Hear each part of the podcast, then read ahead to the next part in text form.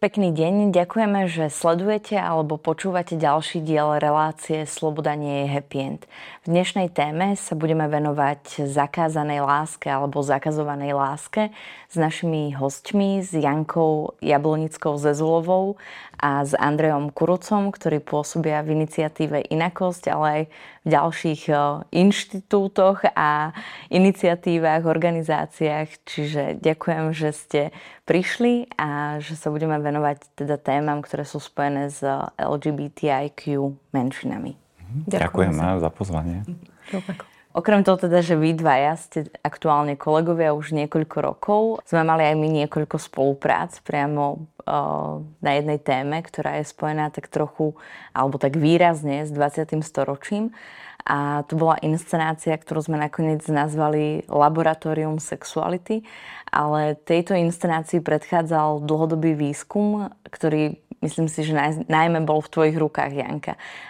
Venoval sa vôbec prvému teplému aktivistovi Imrichovi Matiášovi. Môžeš nám trošku vys- priblížiť možno, že kto bol Imrich Matiáš, ako si sa dostala k materiálom, ktoré sme potom následne dramatizovali, ale oni mali ešte aj ďalšie podoby, ktor- s ktorými sa mohla verejnosť stretnúť.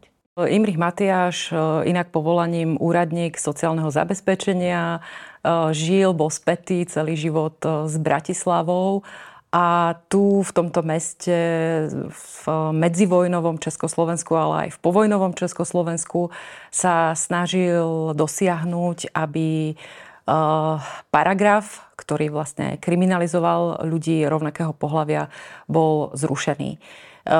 Iba čisto krátko, stručne pre kontext, keď vznikla Československá republika, tak ona podstate prijala uh, i naďalej uh, trestný zákon bol v platnosti, ktorý kriminalizoval homosexuálny styk.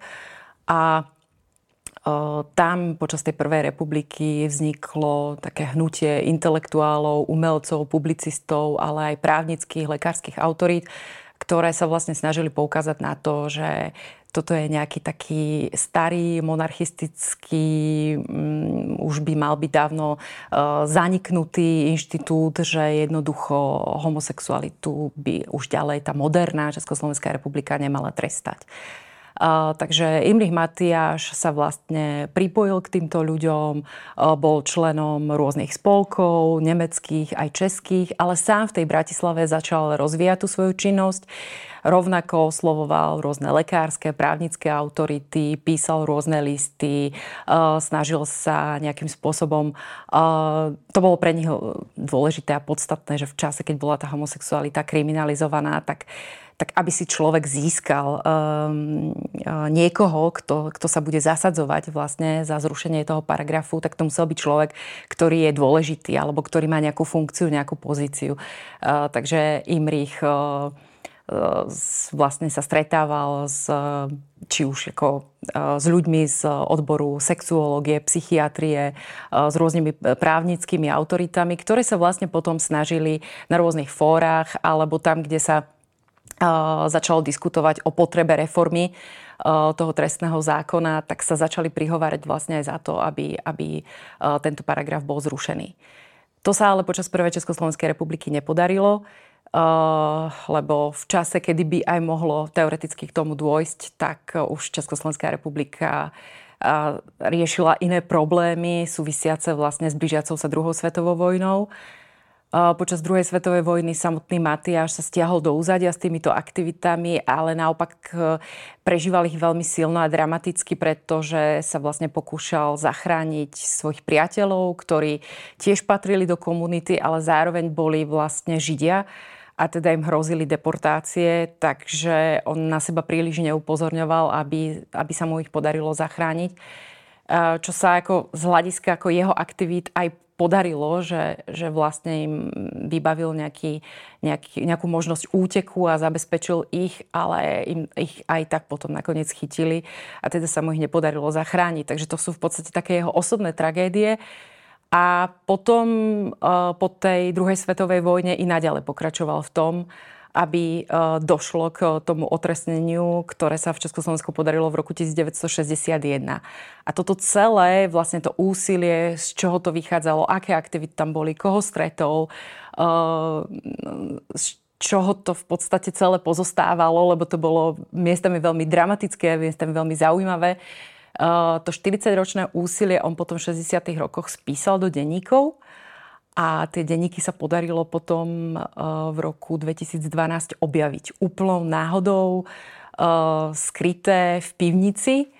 A tie sa mi dostali do rúk, takže spočiatku som úplne nechápala, o čom sa tam píše, ale keď som eh, pokračovala v tom výskume, ktorý prebieha už nejakých 10 rokov, tak sa mi vlastne podarilo zistiť nielen niečo dôležité vlastne o živote toho Imricha Matiáša, ale ale zistiť, že aj tu v týchto podmienkach eh, slovenských existovali vlastne ľudia veľmi pokrokového zmýšľania, eh, ktorí boli napojení na, na napríklad nemecké hnutie za túto dekriminalizáciu homosexuality a eh, celkovo za, oni to nazývali, že sexuálna reforma. To znamená, že chceli sa rozprávať, chceli do spoločnosti vniesť zmeny týkajúce sa, sa sexuálneho zdravia, reprodukčného zdravia, e, témy homosexuality a e, tvrdiac, že v podstate tým sú, že tým následujú tie najnovšie vedecké poznatky.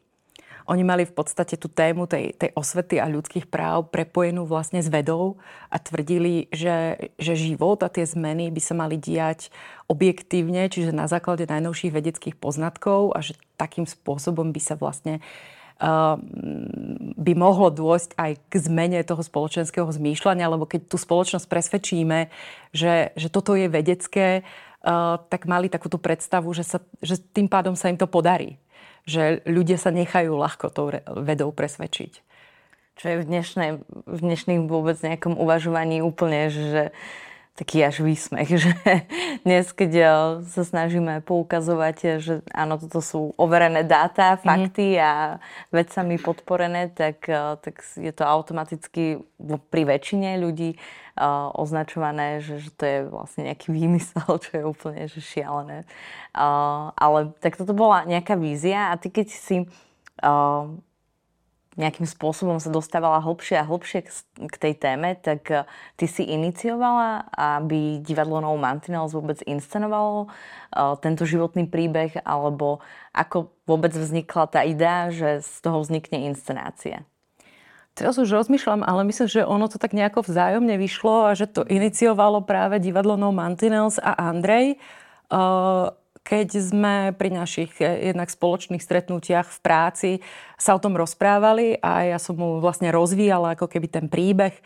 Uh, spomínala som mu, ako som vlastne objavila tie denníky, uh, čo vlastne ten, ten Imrich Matiáš tu prežíval ako človek, ktorý v podstate sám bol gay a musel to tajiť Čiže to znamená, že autom. nie, to nie. Uh, on si to vlastne nemohol dovoliť, lebo tým pádom by mohol vlastne mať problémy aj so zákonom. Takže vystupovala z takej tej pozície ako keby tej, že publicistické vedecké autority, ktorá sa ako keby nehlási k tomu, že je sám, uh, ako to nazýval, že um, rovnopohlavne cítiaci, ale, ale zároveň uh, sa snažilo v podstate aj, aj v práci, aj, aj kdekoľvek, kde sa vlastne pohyboval, tak on o tej téme verejne rozprával. On to vnímal ako, že teraz vám porozprávam jednoducho niečo, na čo sa prišlo v Inštitúte pre sexuálne vedy, to bolo v Berlíne, to bol inštitút, ktorý bol uh, unikátny a prvý svojho druhu, uh, ktorý vlastne vznikol v roku 1919 a tam v podstate započal výskum týkajúci sa nielen témy homosexuality, ale celkovo ľudskej sexuality, lebo tak to vtedy ľudia, uh, málo sa o tej téme rozprávalo a a mnohí ľudia mali rôzne problémy so svojou intimitou, sexualitou, takže, takže v tomto inštitúte rozvíjali aj poradenstvo napríklad, a to nie len ľuďom, ktorí povedzme mali problémy s vnímaním svojej orientácie, ale napríklad sa tam začala, to je v podstate také skutočne unikátne riešiť téma transrodovosti. Na tomto inštitúte bola vlastne vykonaná aj prvá tranzícia. Takže uh, ten Imrich aj keď tu možno v tomto prostredí mohol mať stiažené, stiažené prostredie, nemá ho stiažené v takom zmysle, ako by sme sa domnievali na základe súčasnosti, lebo uh, bola to moderná nová republika a v podstate všetky tie nové veci boli istým spôsobom vnímané ako, ako súčasť uh, vzniku niečoho, uh, čo už nemá nič dočinenia vlastne s tou monarchiou a s tým monarchistickým zmýšľaním.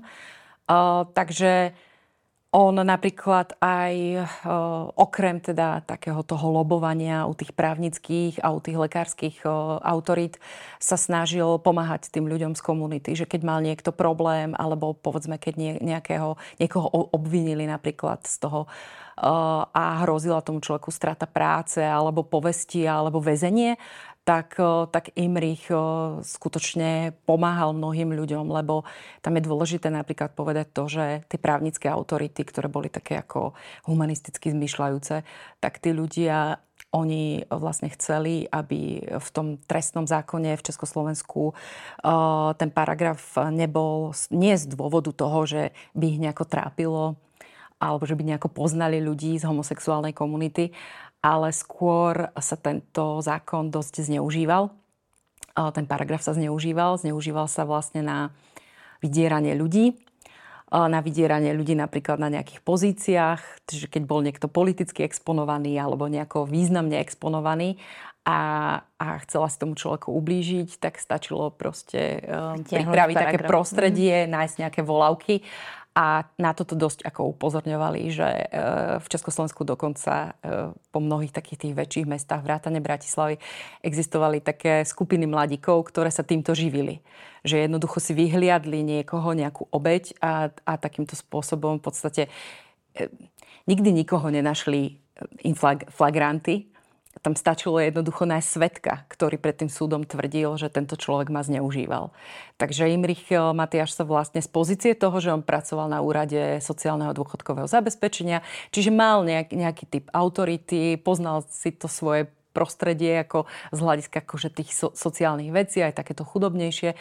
Takže, uh, takže vedel, že kde to hrozí, komu to hrozí a títo ľudia ho napríklad oslovovali, pýtali si od neho rady alebo dokonca posudky na súdy. Niektorým ľuďom, ne, ne, u niektorých ľudí dokonca došlo, došlo k tomu, že, že vlastne ich vytiahol fakt, že z, z, z veľkých um, takých nejakých ako keby škandálov a šlamastík, presne tak.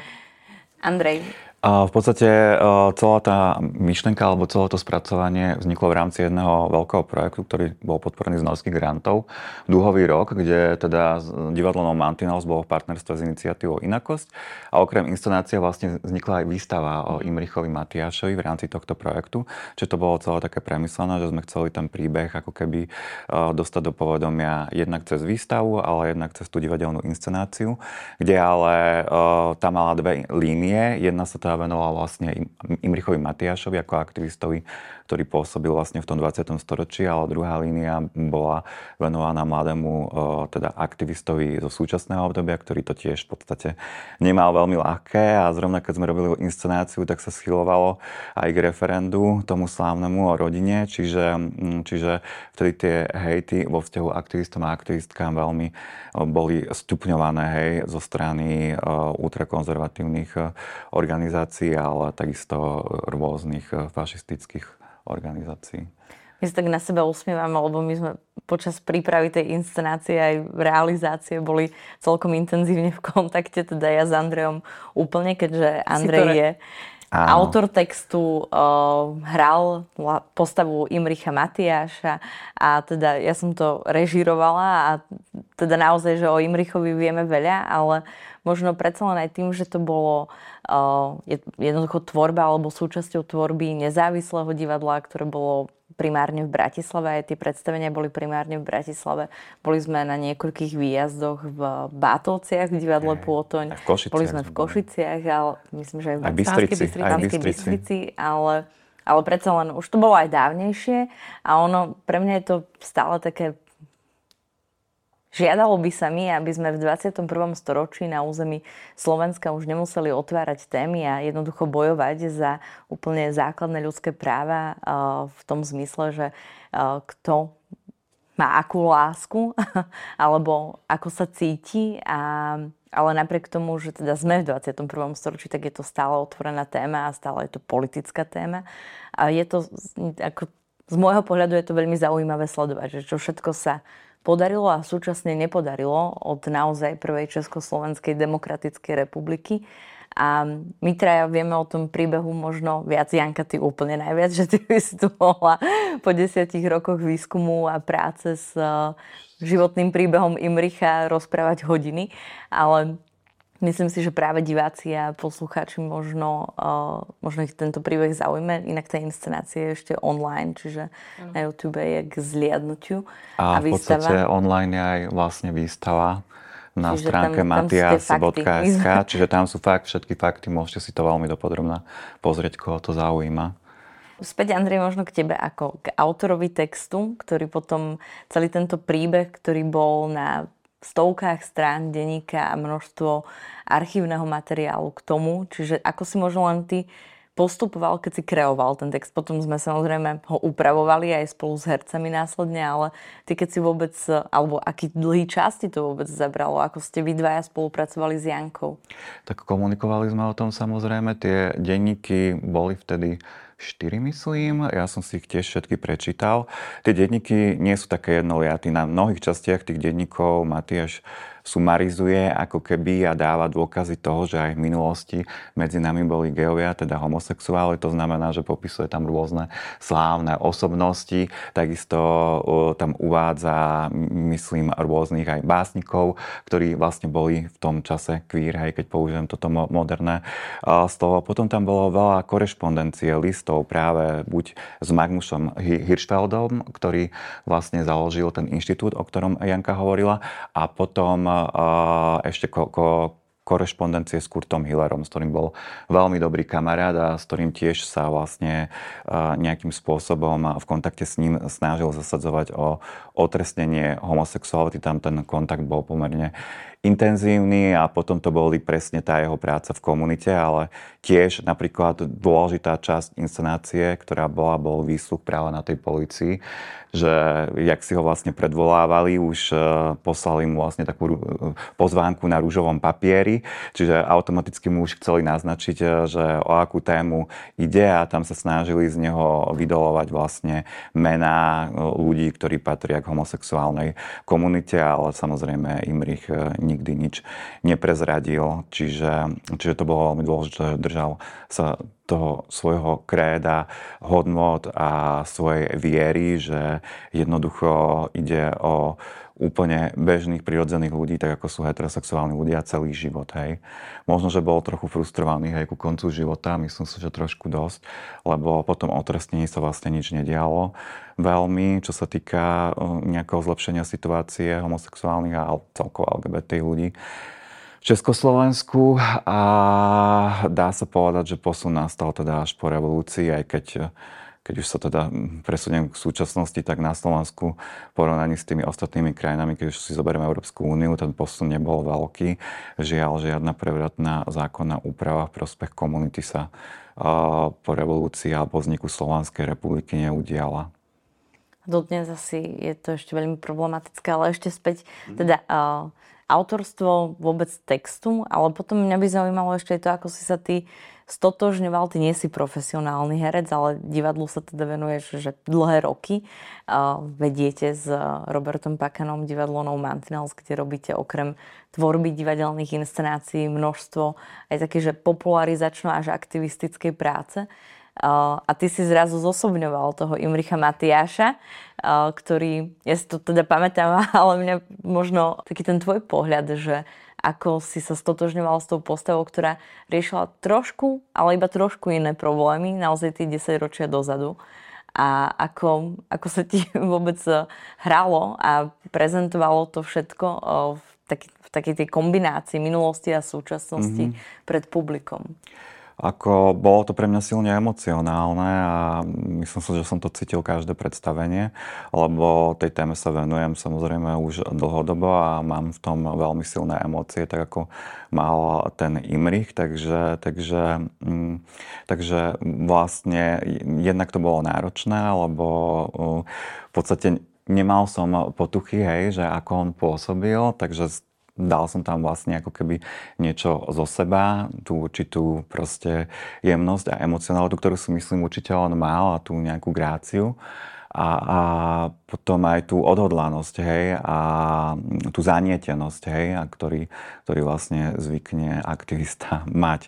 Čiže, čiže nebolo to jednoduché, bolo to vlastne prvýkrát aj pre mňa, čo som hral s profesionálmi a celkovo vlastne prvýkrát sme spolupracovali s profesionálmi, čiže, čiže bolo to také niečo veľmi nové na všetkých úrovniach pre mňa. Odtedy ste už pracovali s množstvom a pracujete Hej. Profesionálnymi divadelníkmi, aj režisérmi, ale aj hercami a herečkami. Čiže ja by som len možno odporúčila, aby ste si išli pozrieť predstavenia divadla No Mantinels práve téma, alebo teda posledná inscenácia je... je socializmus aj s teplou tvárou a v podstate tiež hovorí uh, o tom, ako sa žilo uh, gejom, lesbám a transrodovým ľuďom uh, počas uh, minulosti a vzniklo vlastne na základe rozhovorov s pamätníkmi a s pamätníčkami. Uh, sa nám tak už... trošku fušujete v pozbolom do roboty. Áno, či už zo Slovenska, Česka alebo Maďarska, takže vlastne bolo to tiež v takom veľkom projekte a vlastne v rámci toho vznikla tiež výstava Loading Law, kde sme porovnávali vlastne vývoj v týchto troch krajinách a naozaj to Slovensko ešte aj v porovnaní s Maďarskom, čo sa týka legislatívy, aspoň čo sa týka teda uznania nejakého spolužitia párov rovnakého pohľavia, na tom horšie, aj keď samozrejme v Maďarsku sú iné veci, hej, tak tam sú aspoň tie registrované partnerstva. Tieto naše postsocialistické krajiny majú ešte teda množstvo tém, ktoré musia riešiť v rámci, alebo teda v oblasti vôbec ľudských práv a slobôd. Ale uh, to bol taký joke, že sa nám fušujete do roboty, lebo aj Postbellum bolo partnerom áno, toho projektu, áno, áno. ale uh, to by som možno tak nadviazala, že samozrejme aj my sa v Postbellum snažíme zdokumentovať príbehy ľudí 20. storočia, ktorí uh, boli alebo sú súčasťou komunity, sú súčasťou menšín ale tých príbehov je, je neuveriteľne málo, alebo tých ľudí, ktorých by sme mohli zaznamenať, je strašne málo. Aj kvôli tomu, že mnohokrát o tom ani nechcú rozprávať. Hej. Je to, je to veľký problém. Myslím si, že dokonca práve na Slovensku, ešte v tých Čechách a Maďarsku, bolo možné skôr nájsť takých starších pamätníkov. Je to spôsobené tým, že počas socializmu samozrejme bola táto téma absolútne tabu. Hej? To znamená, ľudia, ktorí uh, mali homosexuálnu orientáciu, sa museli skrývať. Mnohí žili v manželstvách a vlastne mnohí z nich, ktorí sú v súčasnosti ešte žijú vlastne v manželstvách odvtedy. Preto podľa mňa je veľmi komplikované, ako keby zároveň uh, zažili strašne veľkú stigmu, hej, zranenie a teraz výjsť dlhé roky skrývania a zrazu výjsť na verejnosť len tak a porozprávať o tom nie je veľmi jednoduché. Čiže, čiže, čiže toto je ten veľký problém, ktorý ale tu panuje aj teraz, že stále sa snažia isté kruhy o to, aby táto téma bola ignorovaná, aby bola zneviteľná, aby bola tabu, aby patrila aj len do toho súkromia, pritom je súčasťou proste života e, mnohých ľudí.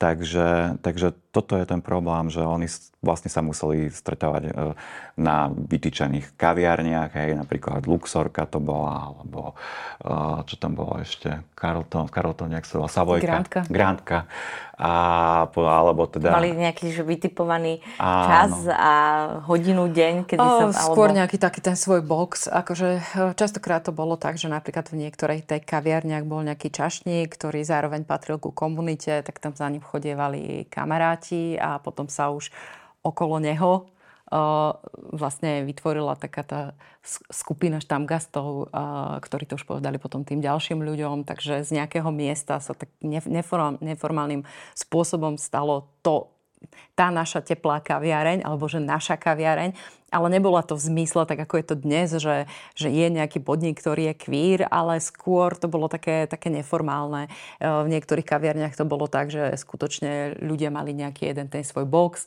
kde proste ho mali zarezervovaný, tam sa, tam sa stretli a mohli sa tam nerušene baviť. E, v niektorých kaviarniach alebo reštauráciách, napríklad jeden v Prahe, čo bol tak, taká kaviareň Európa, tak tam to fungovalo na spôsob, že proste ten čašník vyhradil takéto miesto za nejakým závesom pre, pre ľudí z tejto komunity, aby jednoducho len sa cítili viac, viac bezpečne a, a mohli sa proste nerušene zabávať a rozprávať. Ono si to aj Andrej povedal, že z jednej strany um, ľudia, ktorí sú súčasťou komunity a ktorí ja si tak tiež vlastne kladiem tú otázku, že prečo by mali vôbec rozprávať, nejak sa verejne obnažovať uh, o tom, že, že aké, akých ľudí uh, majú radi, alebo uh, prečo je pre mňa ako keby tá téma zakazovanej lásky, alebo jednoducho ostrakizovanej lásky, že, že prečo by sme to vôbec mali ako nejakým spôsobom komunikovať takto verejne, keď ani heterosexuálni ľudia nemusia verejne rozprávať, že aké majú partnerstva, tak, alebo čo všetko uh, si riešia naozaj že za tými zatvorenými dverami. Ale druhá vec je to, že, že je to naozaj že stále súčasťou nejakých politických tém, uh, možno rozdeľovania spoločnosti a, a práve možno aj z hľadiska toho, že ako sú tie ľudské práva obmedzované uh, ľuďom, ktorí majú lásku k rovnakému pohľaviu, ale tých komunít je jednoducho, alebo tých menších komunít je o mnoho viac, tak, eh, tak je to strašne dôležité pre tú spoločnosť, aby si možno práve uvedomovala tú inakosť. A, a preto sú možno tie príbehy dôležité, aj keď teda keď ich dokumentujeme, tak nechceme počuť tie stories zo, zat- zo zatvorenej spálne, skôr to, že ako sú vnímané v tej spoločnosti a, a to vlastne väčšinou. No. A to bol v podstate asi ten aj náš hlavný zámer, že ako prečo spracovať nejaký príbeh nejakých zabudnutých denníkov a vôbec akože prečo sa tomu venovať. Ale ja keď som sa do toho začítala, a tak som zistila, že a, jednoducho oni stále tie denníky rozprávajú veľmi aktuálne veci. Ten Imrich, to, čo tam píše, tak to stále komunikuje uh, napriek tomu, že je to napísané nejakou archaickou slovenčinou už a miestami to, Krásnou, to pôsobí ako veľmi vtipne, tak, e, tak e, to, čo tam on komunikuje, sú, sú veci, ktoré sú aktuálne aj dnes. Napriek tomu, že teda našťastie homosexualita e, dnes nie je trestaná, tak to, o čom on tam komunikuje napríklad za homosexuálne založenie, sa nemá nikto hambiť. Hambiť sa majú tí, ktorí tými ľuďmi pohrdajú. Hej? Alebo uh, tí ľudia sa takýto narodili. Je to ich konštitučná prirodzená vlastnosť. Nemôžu ju zmeniť. Jednoducho oni takí sú. Uh, a, a tých výrokov je tam ako nespočetné množstvo. Mnohé z nich sme použili aj v tej inscenácii, sú vlastne aj v tej spomínanej výstave a snažila som sa vždy vybrať také, aby keď si to človek prečíta, že ja nemusím hovoriť ten komentár. Proste keď si to ten človek pozrie a porovná si to s tou dnešnou dobou, tak zistí, že ten Imrich Matiáš bol ohromne moderný. Ale on sám sa aj za takého považoval. Napríklad, keď došlo už k tomu samotnému otresneniu, tej dekriminalizácii v tom 61. tak on skonštatuje, no tak návrh zákona sa mi páči, je na 70% humánny, ale chýba tam niečo ďalšie. Jednoducho 70% ako, že do, do, došlo, došlo ako keby k nejakému, k nejakému otresneniu, ale nič ďalšie sa v tej spoločnosti neurobilo. A to je fakt, že v socialistickej spoločnosti síce došlo k dekriminalizácii, ale zároveň tam bolo za tým uh, takéto nevypovedané, že uh, s tou témou homosexuality sa má vysporiadať socialistická spoločnosť a má svojimi príkladmi a vzormi vlastne týmto ľuďom ukázať, ako sa má správne žiť. A dosť jasne im naznačovali, že toto, ako žijú, nie je v poriadku, nie je to zdravé. Takže síce to zmizlo ako keby z toho trestného zákona, ale nezmizlo to z takého toho morálneho imperatívu, že jednoducho tá socialistická spoločnosť mala prevziať kontrolu nad tými ľuďmi. Takže oni naďalej žili svoj taký anonymný život, skrytý, dvojitý. Uh, ja práve po jednej takéto diskusii o Matiášovi, tam prišiel taký nejaký starší pán, ktorý si to vypočul a ktorého som potom oslovila, lebo tak mi to nedalo, keď vždy si proste sa snažím na takýchto akciách e, zistiť, prečo vlastne hlavne tí ľudia z tej staršej generácie tam prišli. A on sám mi, sa mi proste vyautoval, e, keď sme si spolu sadli a tak nejako mimo ľudí sme sa začali rozprávať a vravel, že v podstate toho väčšinu toho svojho života aktívneho prežil počas toho socializmu ako gay, e, ktorý sa neoženil, ale mal priateľa, ktorý, ktorý bol vlastne ženatý a ktorý mu vždy sluboval, že že vlastne keď už deti vyrastú a keď už akože bude všetko na poriadku, tak sa rozvedie a bude žiť s ním. K tomu ale nedošlo, pretože ten priateľ zomrel a, a tiež mi v podstate prerozprával veľmi dramatický príbeh. A keď som sa ho spýtala, že či by bolo možné si ten príbeh jeho nahrať, ako keby dokumentovať tú dobu, tak povedal, že sa absolútne necíti na to pripravený. Že jednoducho je to pre neho tak silno traumatické a, a do istej miery priznal aj pocity hamby a, a, a viny za niečo, za čo nie je zodpovedný, ale jednoducho ten človek počas toho života si tak internalizuje to, čo tá spoločnosť o ňom vypovedá, že nakoniec nie je tým autentickým, kým je, ale tým, za čo tá spoločnosť má. Mnohí tí ľudia vlastne s týmito pocitmi žijú. A a to nám prišlo také dôležité, ako keby prepojiť ten Matiášov príbeh. Všetky tieto veci on o tom rozprával. Spomínal tam aj príbeh ľudí, ktorých sa snažili na rôznych, v rôznych inštitúciách liečiť. Uh, tak uh, on v podstate všetky tie svedectvá pozbiera, aby ukázal, že žiadna tá liečba nefunguje, že tým ľuďom ničí životy, že jediné, k čomu čo, čo vlastne te, treba v tej spoločnosti dosiahnuť je, a teraz to sú fakt jeho slova, je úplné zrovnoprávnenie s majoritou. Aby tí ľudia mali rovnaké práva. Sú predsa cenou zložkou civilizácie. E, sú v rôznych zamestnaniach. Len o nich neviete, nepoznáte ich. To znamená, ako keby častokrát, ako keď si čítam ako nejaké také tie populárne články, ktoré píšu o nejakých ľuďoch, že aha, šok, odhalili sme, že aj oni patria do komunity, tak uh, tak Imrich Matiáš, keby mal možnosť ako nahliadnúť do toho 21. storočia na Slovensko, on by bol veľmi prekvapený. On by jednoducho očakával, že za ten čas od jeho smrti, kedy zomrel v 1974, tak by mal pocit, že už tu ubudlo dosť veľa 10 ročí na to, aby, aby sa tu udiali ďalšie zmeny. Hej, no keby videl výsledky Eurobarometra, ktorý e, mapoval postoje slovenských občanov a občianok, ktorí si teda myslia, že len 31% si myslí, že by mali mať gejovia a lesby rovnaké práva ako heterosexuálni ľudia, tak by asi trpko zaplakal, že? No a č- ak, poďme si možno povedať, alebo myslím si, že väčšina ľudí by to mohla vedieť, ale predsa len keď sa rozprávame o tých rovnakých právach. My sa tu nerozprávame o tom, že ľudia, ktorí patria ku komunite, tak nemajú právo na život alebo iné ako keby tieto základné ľudské práva a slobody, ale sú tam, je tam množstvo teda takých obmedzujúcich až nie že obmedzujúcich, jednoducho diskriminačných záležitostí, ale aj zákonov, je to aj súčasťou ústavy, ktoré, ktoré naozaj že obmedzujú ľudia, ľudí, ktorí patria ku komunite, čo je napríklad, môžete to, možno vy ste predsa len profesionáli, nie profesionáli aktivisti. Hey, ale... no, však jasné, treba dodať, že v podstate homosexualita bola ešte do roku 1990 považovaná za chorobu, hej? Až tedy bola vyškrtnutá z medzinárodnej klasifikácie chorôb, čiže to bol jeden problém. Takisto v podstate síce, síce došlo o otresneniu, ale stále tam bola nerovnosť vo vzťahu heterosexuálnym ľuďom, lebo tí mohli mať vzťahy od 15 rokov, kdežto homosexuálne orientovaní ľudia len od 18. Hej. To sa zrovnoprávnilo po revolúcii a tam to asi niekde skončilo.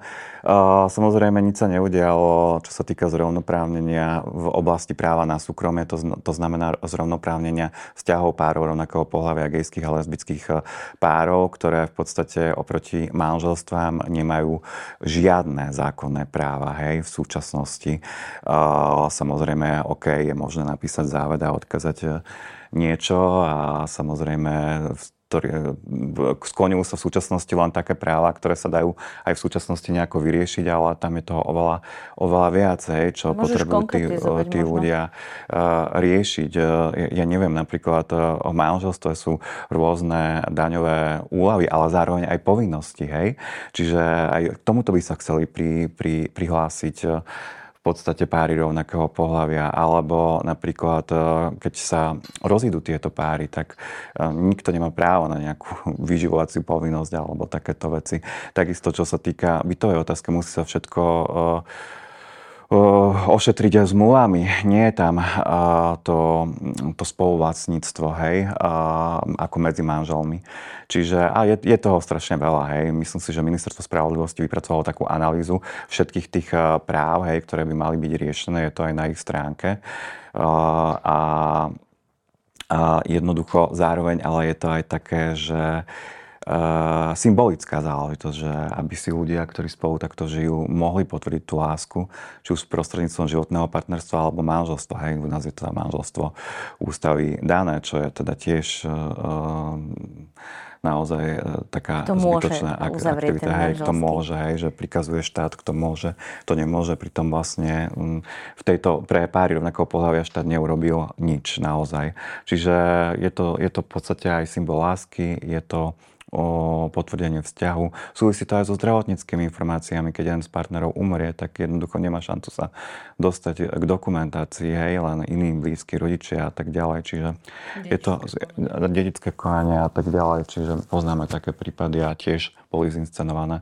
Tomáš Procházka robil vlastne taký prípad e, a jedného aktivistu Dušana, ktorý, ktorý, ktorého, ktorý vlastne náhle zomrel a jeho partner potom vlastne nevedel sa dostať k, vlastne k jeho vlastníctvu, lebo Dušanov otec mu to nedovolil. Čiže, čiže to sú také akože každodenné príbehy a platy, ktoré títo ľudia zažívajú vo vzťahu k svojimi rodinami a žiaľ tie rodiny nie sú veľmi tiež prívetivé vo vzťahu k ich deťom, ktoré sú inej orientácie alebo rodovej identity.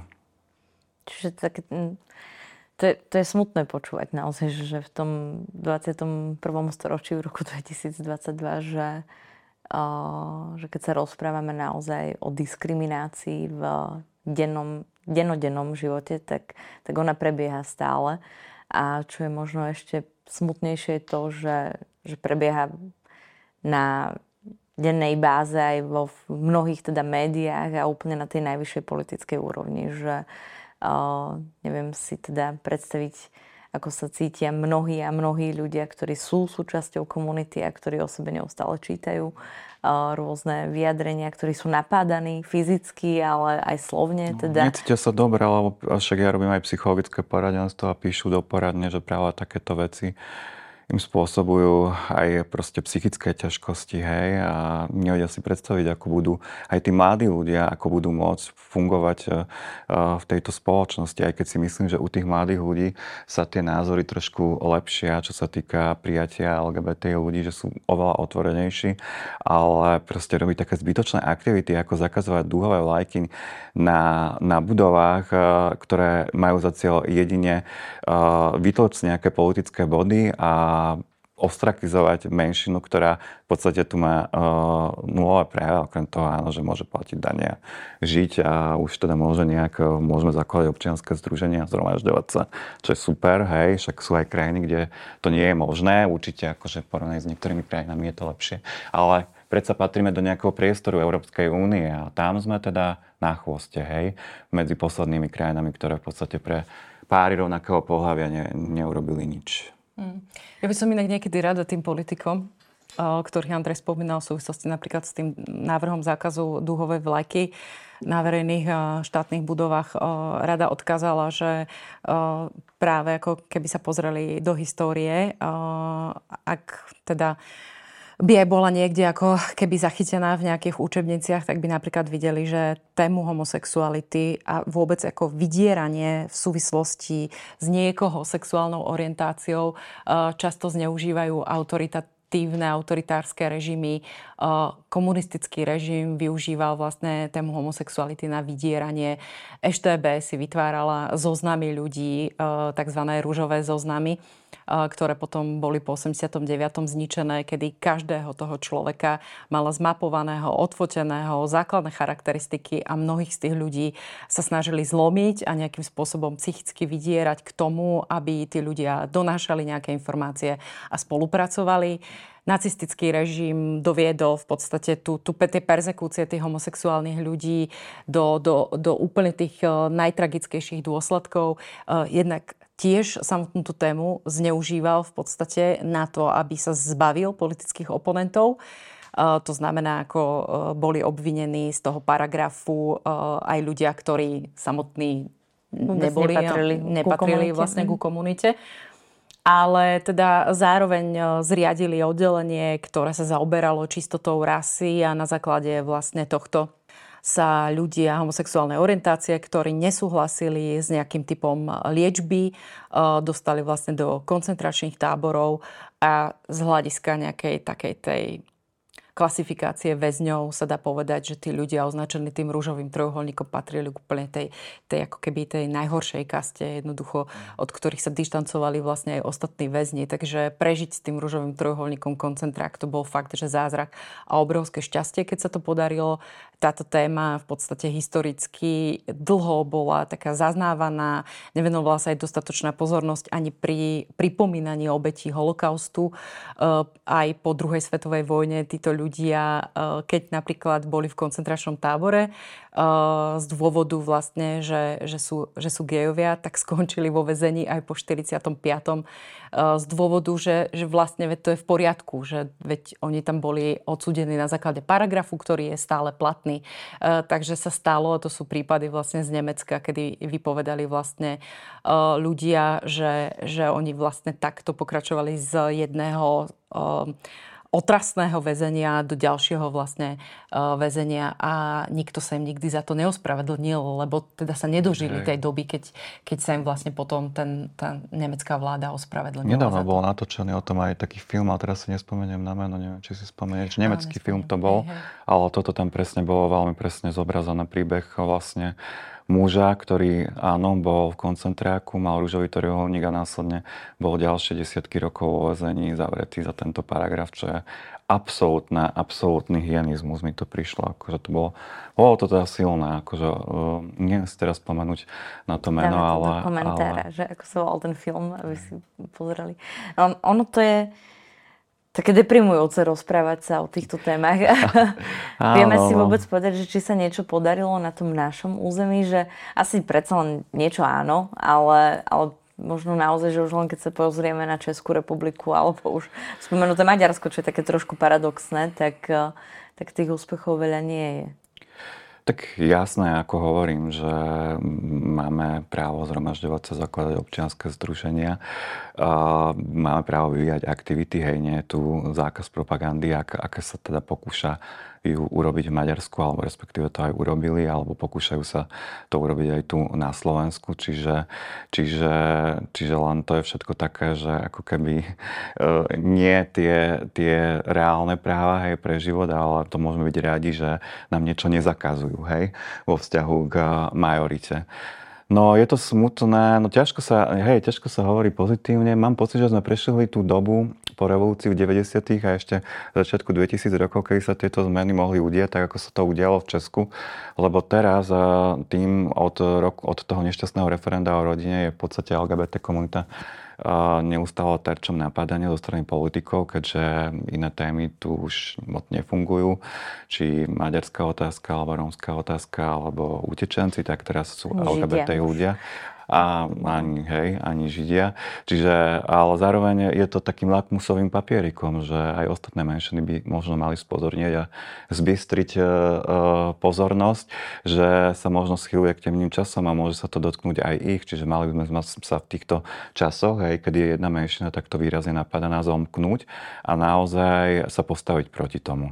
A deje sa to, že, že naozaj si, možno aj takí tí, že buď aktivisti alebo predstavitelia tých ďalších menšín, ktoré žijú na Slovensku, toto uvedomujú, že, že to môže byť naozaj, že, lebo keď sa, keď sa o tom takto rozprávame aj s ohľadom na minulosť, nedávnu minulosť, tak to je úplne že taký až učebnicový príklad toho, ako sú ľudia postupne slovne napádaní, ako sú čoraz viac dostávaní do situácií, kedy kedy naozaj niekedy možno ide aj o život, keď sú naozaj že fyzicky napadaní na uliciach, čo sa taktiež deje stále. To už nie sú iba temné 90. roky, kedy sa niekomu niekto nepáčil na ulici a dostal nakladačku, ale, ale ono sa to deje stále. Deje sa to, že, že tí predstavitelia komunít, menšín um, v tom vidia ten um, nejaký súzvuk alebo chcú konať, aby sa niečo zmenilo? Ja si myslím, že áno akože, aby som to teraz e, vyvážila, e, e, tak ja vstúpim trochu do... Ja úplne rozumiem ako Andrejovým pocitom. Ani si to neviem predstaviť, aké to je, to zažívať z pohľadu LGBT komunity. Lebo ako ja môžem empaticky niečo cítiť, ale v živote nebudem vedieť, aké to je tak skutočne žiť a zažívať tieto útoky, aký to má vplyv na moje psychické zdravie. Aj preto sa domnievam, lebo si myslím, že, že tá LGBT komunita by nemala v tom ostať sama. Že keď sa udeje nejaký takýto útok, a to si myslím, že to je na tomto pozitívne, že keby sme mali aj niečo povedať to pozitívne, že napríklad tá akademická verejnosť, e, mienkotvorní e, ľudia z tej mienkotvornej spoločnosti, publicisti, e, jednoducho, že Aj oproti, médiá, hej, oproti tým, áno, 10-20 rokom dozadu, keď sa na to pozriem, tak dnes keď aj príde niekto s nejakým šialeným nápadom alebo návrhom alebo proste s nejakými reminiscenciami na, na rôzne fašizoidné režimy a podobne, tak jednoducho tá reakcia tej občianskej spoločnosti je výraznejšia, je silnejšia.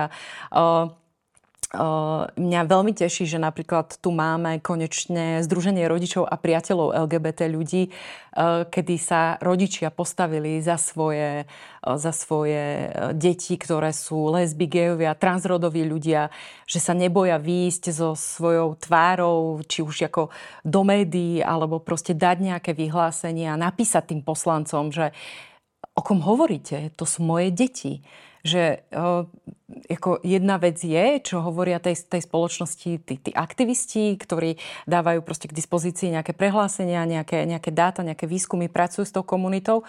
Ale druhá vec je, keď, uh, keď sa prihovorí tej spoločnosti niekto, kto je, kto je otec, mama, kto je brat, sestra.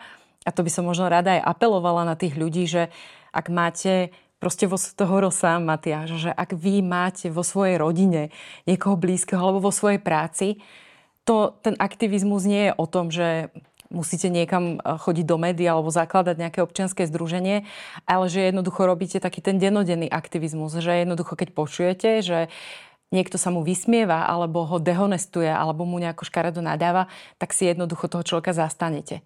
Že jednoducho proste neprejdete to mlčaním, lebo sa hambíte, lebo sa bojíte konfrontácie. E, títo ľudia to hovoria iba preto, lebo jednoducho žiadnu konfrontáciu nezažili. Ale keď ju začnú zažívať, tak ja si myslím, aj, aj, aj keď sa napríklad stretnú uh, verejne, uh, že, že napríklad tá nejaká mama osloví priamo nejakého politika, tak už je to úplne iný druh, e, iný typ komunikácie. Už ten politik zrazu mm, si nedovolil len tak ľahko uh, povedať, že áno, viete, ako ja som tam skutočne hlasoval uh, v tom parlamente takto, lebo si myslím, že tí LGBT predstavujú nebezpečenstvo pre, pre našu spoločnosť. Ako povedzte to tej mame, ktorá hovorí o svojom synovi, o jeho partnerovi a hovorí mu v podstate hrozne ľudský príbeh, ktorých počul nespočetné množstvo, lebo však ich pozná. Ako, a ja si myslím, že toto je ako veľmi dôležité a že ako postupne, napriek tomu, že my sme na chvoste v rámci tej Európskej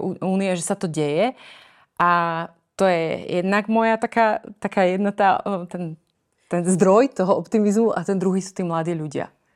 Ešte možno len doplním tak rodičom, lebo to je, to je tiež, tiež to tak vnímam, že uh, je to super, že sa to začalo diať, že vlastne verejné diskusie s ľuďmi, ktorí uh, sú rodičia, uh, ľudí, ktorí sú súčasťou komunity a rozpráva sa to o tom naozaj, že, že otvorene, ale nie len vo vzťahu k politikom a političkám, ale najmä, čo je pre mňa asi ešte kľúčovejšie, že práve rodičia ľudí, ktorí sú queer, tak rozprávajú k tým ďalším rodičom. Lebo presne ako si to Andrej povedal, že naozaj to množstvo tradičných rodín, ktorá, ktorá je teda vo väčšine na Slovensku, tak, tak nedokážu prijať to, že ich deti sú možno inakšie a, a spôsobuje to, že šialené problémy. Čiže pre mňa je možno ešte dôležitejší ten vzťah, že rodič rodičovi, mm-hmm. než rodič politikovi. Jasné. Áno, Jasné, oni, oni poskytujú vlastne mm-hmm. takúto pomoc tým rodičom, aj, ktorí hľadajú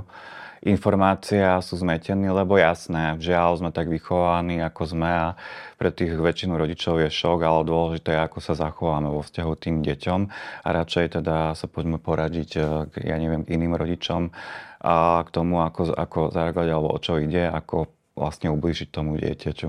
Ale je to veľmi dôležité, lebo rodičovské skupiny vznikali v iných štátoch tiež oveľa skôr a tu to tiež trvalo veľmi, veľmi dlho. Či, a teda ja im veľmi držím palce, lebo sú to odhodlaní ľudia, väčšinou teda maminy, ale je tam aj pár otcov, tak dúfam, že sa budú rozrastať a že, že budú skvelým príkladom aj pre ostatných rodičov. A takto z dola samozrejme sa to môže tlačiť a tá podpora hej, medzi tou odbornou obcov je pomerne veľká. Myslím si, že aj médiá už píšu viac menej korektne. Čiže áno, v tomto nastal akože určite výrazný posun. Problémom je, že sme neskutočne závislí od rozhodnutia politikov od toho, kto sa dostane do parlamentu. Čiže tam je ako keby tá brána, ktorá nám bráni nejakým spôsobom ísť ďalej. Hej. Čiže treba voliť tiež dobre. Janka, ty si spomenula ešte mladých ľudí, tak tí mladí ľudia, v akom zmysle? Myslíš, že sú to dobrovoľníci alebo mladí ľudia, ktorí tvoria možno nejaké tie menšie komunity v rôznych regiónoch, tiež sa aktivizujú v oblasti ľudských, alebo teda dodržiavania vôbec ľudských práv?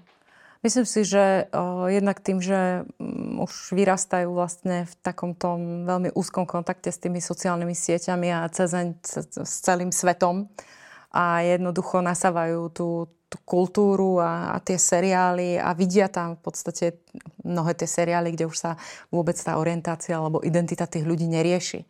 Hej, že už je to ako súčasť nejakého iného príbehu a len tam proste vystupuje nejaký taký pár alebo trans ľudia, tak e, jednoducho táto generácia už potom vidí, že, že podstatnejší, oveľa podstatnejší je ten príbeh. Že, že pre nich už ani nie je tak zaujímavý e, nejaký ten coming out, ale už aj ďalšie témy a veci, ktoré s tým riešia. Ja si myslím, že toto, ak nám títo ľudia neujdu niekam preč, e, tak to istým spôsobom vlastne tiež vytvára nejaké to podhubie pre, pre možnú zmenu a pre zlepšenie tých podmienok. Ľudia, nepôjde to inak v porovnaní, ako keď sa pozriem na iné krajiny, ako to tam bolo možno 30 rokov dozadu, len coming out je, je tým, čo posunie tú spoločnosť vpred. To znamená, že sa ľudia, o ktorých aj napríklad vieme, len sa to tak natajňača hovorí, pokiaľ nezačnú o tom verejne hovoriť, tak sa jednoducho to nikam neposunie. Proste tie ľudia musia, musia nabrať odvahu a pre ich okolie my len odporúčame, aby jednoducho boli podporní, lebo je to proces, lebo to nejaký dlhší čas trvá, ale to je jediným veľmi efektívnym riešením na to, aby ľudia videli, keď spoznajú takého človeka, že to, čo ten človek rieši, sú skutočne tie, tie isté problémy a, a tie isté radosti a tie isté uh, trápenia, uh, ktoré, ktoré, ktoré nás všetkých vlastne spájajú. A že fakt, že ten človek potom večer oddychuje na tom gauči pri človeku, ktorý je rovnakého rodu, rovnakého pohľavia, je absolútne zanedbateľný. To je. A samotný ten Matiáš to v podstate je tak krásne, tak zase tak archaicky a tak, tak literárne vravel, že uh, nejde to inak. Proste život, uh, jediný život, uh, ktorý vám viem zaručiť ako šťastný život, je život v pravde. Vy to musíte o sebe povedať. On samozrejme nepoznal slovo coming out, ale povedal to proste po slovensky. Povedzte to, priznajte si to pred sebou, vo vnútri, ako v sebe a potom, keď toto spracujete, povedzte to. Povedzte to všetkým vašim blízkym. Inak to nepôjde. To je, ešte to dal ako prvé, ako, ako podmienka, ako prvé pravidlo vyrovnať sa so sebou samým. No, je to aj seba láska. Toto slovo sa dnes skloňuje možno ešte intenzívnejšie a myslím, že že je veľmi dôležité. Ja som rada, že sme trošku predsa len prešli k optimistickejším uh, témičkám, aj keď teda naozaj, že keby sme mali začať analyzovať, že čo všetko je zlé v našich životoch uh, a v životoch najmä teda komunity, tak, uh, tak toho je že nesmierne veľa a žiaľ sa teda deje množstvo aj krokov tomu, aby to nesmerovalo k lepšiemu, ale sú tu tie hlasy, hlasy aj občianskej spoločnosti primárne, ktoré, ktoré teda bojujú za to, aby, aby k horšiemu nedochádzalo. Ale je to, je to nie v našich rukách asi úplne, že, že naozaj tie rozhodnutia môžu prísť kedykoľvek. Ja by som vás ešte možno na záver rada poprosila, blíži sa po dvoch lockdownových rokoch aj v Bratislave júl, kedy zvykne bývať jún-júl Pride bratislavský.